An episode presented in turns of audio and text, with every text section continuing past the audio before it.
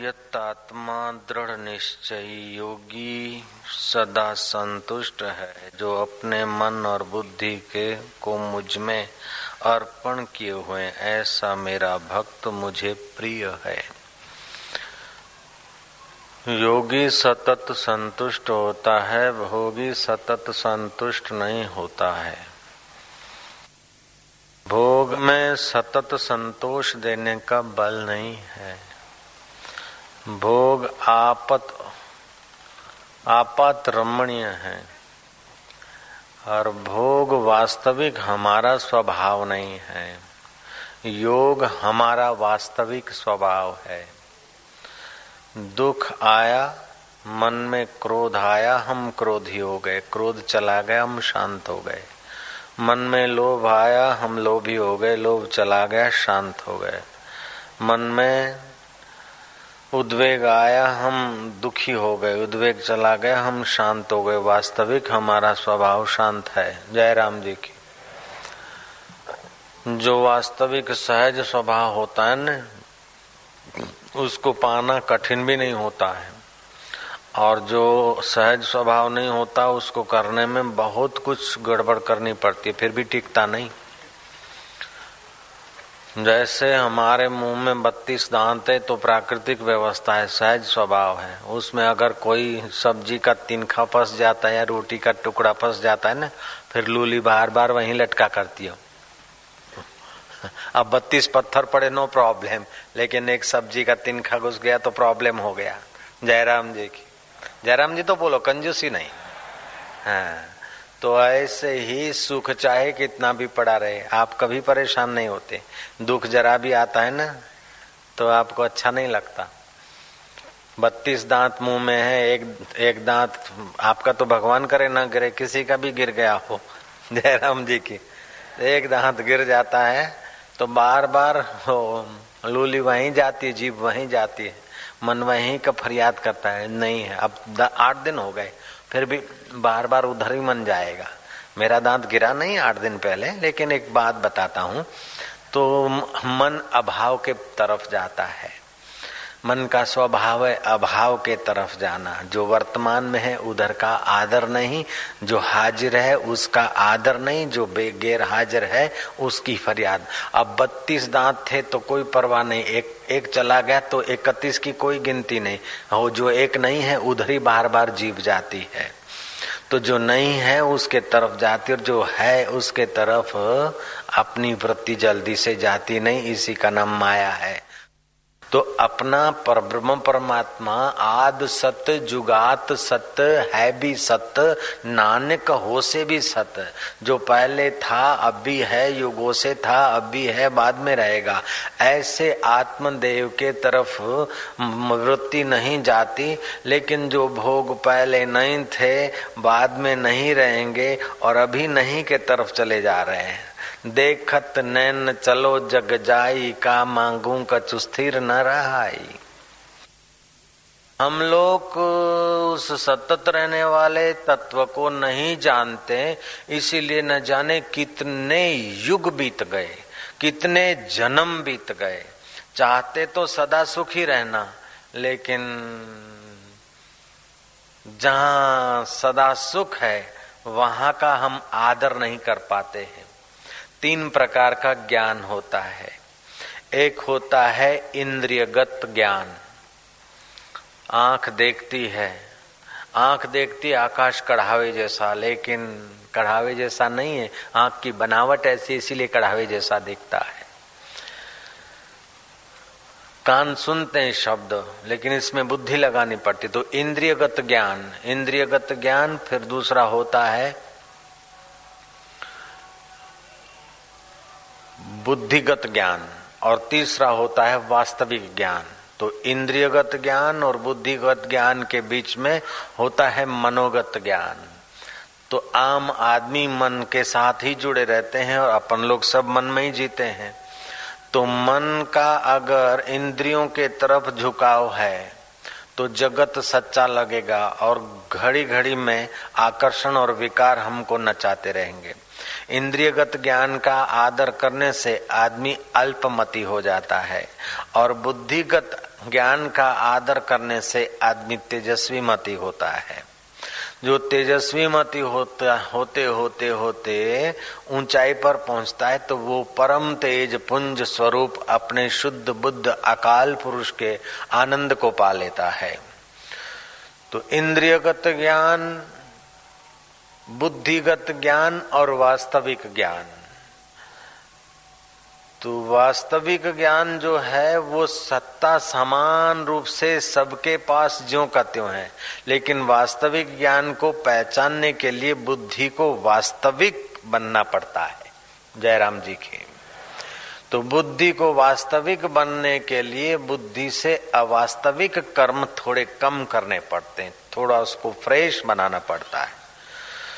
तो इंद्रियगत ज्ञान आकर्षित कर देता है। जैसे बकरे ने हरा घास देख लिया, लपकार मार लिया, अब हमारे मालिक का या किसी का कोई नहीं, खा लिया।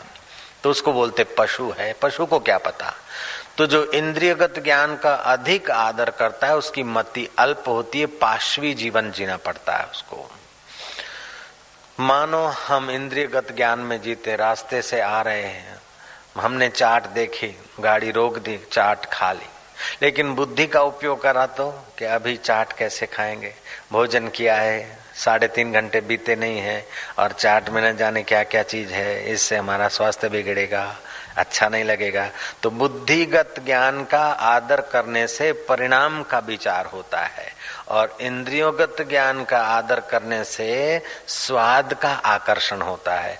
जब इंद्रियगत ज्ञान के आदर में मन लपक पड़ता है तो आदमी का मन इंद्रियों के साथ जड़ पदार्थों के तरफ़ भागना शुरू करता है। और बुद्धि का आदर न होने से, बुद्धिगत ज्ञान का आदर न होने से मन और इंद्रियाँ एक तरफी हो जाती और बुद्धि को आध्यात्मिक कोई नियम न होने से, कोई स्वस्थता या सत्संग आदि का या कोई जप तप आदि का स्वाहा प्रभाव न होने से फिर बुद्धि भी उनके पीछे पीछे भागती फिरती है।